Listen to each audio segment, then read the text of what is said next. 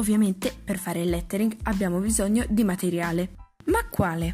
Ci sono davvero tantissime penne che possiamo usare per fare il lettering, partendo dalle brush pen, dagli evidenziatori, dalle penne colorate.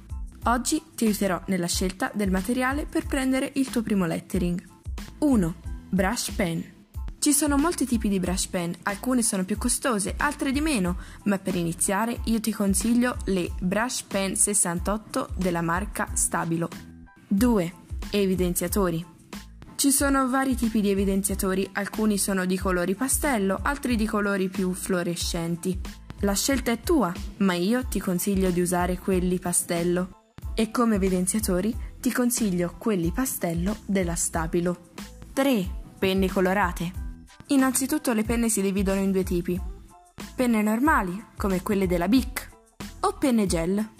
Ci sono davvero tantissimi tipi di penne colorate che puoi usare. Per iniziare, io ti consiglio le penne colorate 68 della marca Stabilo. Inoltre sono molto utili perché hanno la punta fine. 4. Pennarellini. Ormai, che dire, ti consiglio le cose più economiche e anche qui andiamo sulla marca Stabilo. Ti basterà andare in cartoleria e chiedere i pennarellini della Stabilo.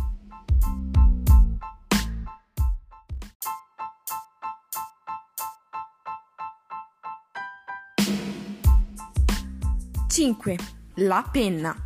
Ovviamente se usate il lettering in uno schema non può mancare una penna per scrivere. Che penna usare? Io preferisco le penne gel.